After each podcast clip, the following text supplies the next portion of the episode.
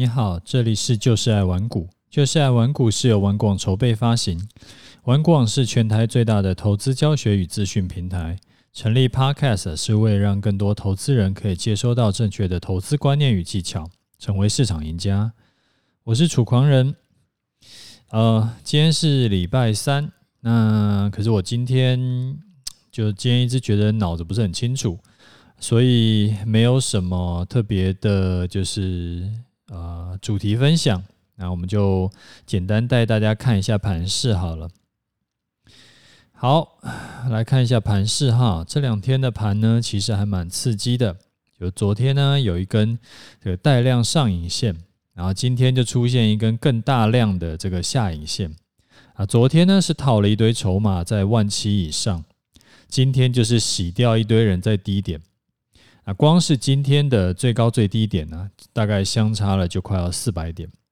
所以如果说你是呃乱做的，就是没有一个清楚的规则在做的，很可能呢这两天就会呃血流成河啊。那我的部位跟进出呢，如果你是忠实观众，应该也都可以知道了。就我们这两天呢，基本上不是观众，这种听众。我们这两天基本上就是完全没有动作啊！自从啊四月七号买进偏多部位以后，昨天就是抱着上去又抱着下来啊，今天呢就是看着盘势洗刷刷，然后我们也继续抱着，然后结果尾盘又拉上去。其实啊，光是这两天能够完全没有受伤，甚至账上获利还稍微增加一点的，这种其实就已经。赢过一大堆人了，因为呃市场上这两天其实还蛮多这个惨案发生的啊。我想啊，应该很多人在猜，就是像这两天的这种上下影线，它到底是什么含义？就到底是好事呢，还是不是好事呢？因为啊，如果你要往多方去解释。你可以说，哎，这个是上攻万七以前的最后洗盘，啊，目的呢是要把持股不足的，呃，持股信心不足的筹码把它洗掉，啊，这样子的话才会好攻击嘛。这听起来非常合理，呃，因为身上的负担减轻了，要跳才能跳得更高嘛。啊，背着哑铃要怎么跳？但是如果你要往空方解释，其实也是能够解释得通哦。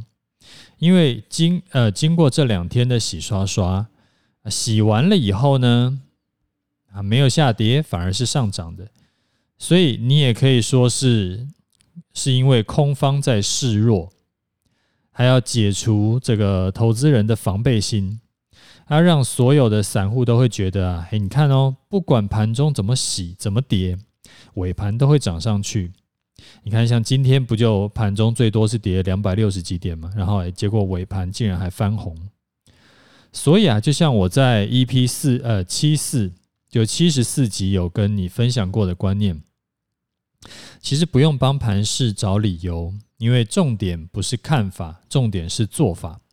你像我们今天在下杀的时候啊，我就在我的 Facebook 有跟大家讲。如果啊，今天收盘是跌破一六五七九的话，明天就看中午十二点有没有站回去。如果没有站回去呢，我们就停损；啊，站回去呢，我们就啊重新再就是出场条件再需要两个都吻合才才要考虑出场。当然了，最后今天是没有跌破一六五七九这个关卡，所以明天呢，我们依然是可以看收盘就。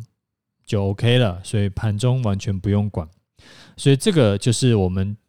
呃重点在做法，而不是在看法。啊，今天啊，呃，在有看到一个粉丝的回馈，他在盘中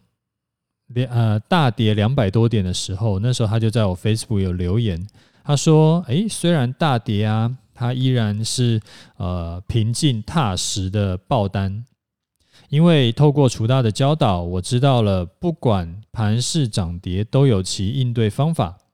该干嘛就干嘛，也不用再打老公出气了啊！从没有这么轻松过。那看完这位粉丝的留言以后呢，我有几个心得想要跟你分享。第一个呢，当然就是，嗯，其实我是真的不鼓励因为套牢或者是赔钱，呃，然后去殴打老公出气这件事情啊，我真的比较没有那么鼓励这样。那第二个呢是呃，其实就是事前规划，然后盘中按表操课，停损点不要设得太远，然后但是因此另外要设一个滤网，避免你被洗掉。就是我一直在反复的这个叮咛各位的一些投资心法，就你只要把这几点有放在心上，然后照做，你会发现说，其实操作真的是不会搞得压力很大，其实也可以很轻松啊。当然还有一些别的，好比说什么杠杆要呃要要要怎么样去去调整啦，或者说是呃你的资金配置啊等等等等的，大概就是我这。这呃五个月来，在录这个节目，一直持续有跟大家在一直在分享的一些观念，这是第二点。呃，第三点呢，其实我是觉得，如果你要殴打老公呢，也不是一定要找理由，就你纯粹当运动也是可以的啊。这个是我三点新的分享。那我自己的部位是四月七号进场，那这一段是就跟昨天其实也差不多啦。我就把昨天讲的，我们今天再讲一次。就进场的时候呢，大盘的位置是在一六七六五啊，我台湾五十呢是买在一三七点七，到今天收盘为止，账面上获利一百点，因为今天是啊一六八六五嘛啊，所以呃账面上获利一百点啊，买台湾五十呢获利零点二块啊。昨天我们不是还在讲吗？因为最近台积电表现没有那么好。所以台湾五十的走势呢，会稍弱于大盘，结果今天就碰到台湾哎台积电转强，所以台湾五十呢，它的表现比大盘要好。所以啊，其实我们就再次的确认，就是当你跟我一样是看大盘做台湾五十的话，其实不需要特别去处理这种两边涨跌涨跌幅。不一定完全同步的问题，因为有的时候台湾五十涨得多，有的时候大盘涨得多，所以就是我们就当它可以这个就是护护底就对了。那我们就简单化来处理。好，停损点不变，依然是在一六五七九。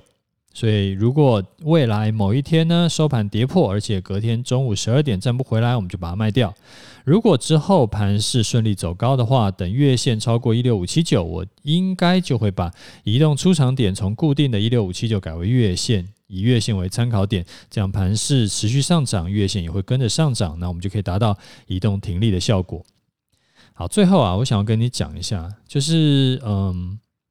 最近有看到有一些投资人呢、他是那种，就是去年赚了一大笔，但是呢，因为今年的盘势比较不如预期，啊，不管是美股还是做台股，啊，就是跟去年的这种，嗯，就是有很多股票都是翻了好多倍，然后或者说是就是啊，你反正勇敢开杠杆，然后你就可以。赚很多的那种盘势比较不一样，尤其是像美国的科技股，它前阵子不是修正很多吗？所以就很多人是去年赚很多，然后结果今年就全部吐回去，甚至还有倒赔的。所以啊，如果我的我的我我想跟你分享的是说啊，如果你的操作也是像我刚刚讲的这种情况，就是这种大起大落的这种状况。我会推荐你去重新听一遍我在第十八集节目里面跟你说的观念。那时候我是讲说啊，投资会赚不久的主要原因啊，就是你关键时刻做错了决定。在第十八集，这个我非常建议你再重新去听一遍，我想会对你会有帮助。就是对我来说，投资其实重点是要嗯，先求稳，再求赚，而不是说把。赚钱摆在风险前面，因为很可能你赚多赚了多少，其实都只是市场借放在你口袋而已。那呃，过一阵子他们全部都会，他呃就是连本带利也再拿回去。那其实这个到底是操作，到底是为了什么呢？好，那我们今天节目先讲到这里。那你有问题要问的话，你可以留言，我尽可能的会回答你的问题。OK，就这样，拜拜。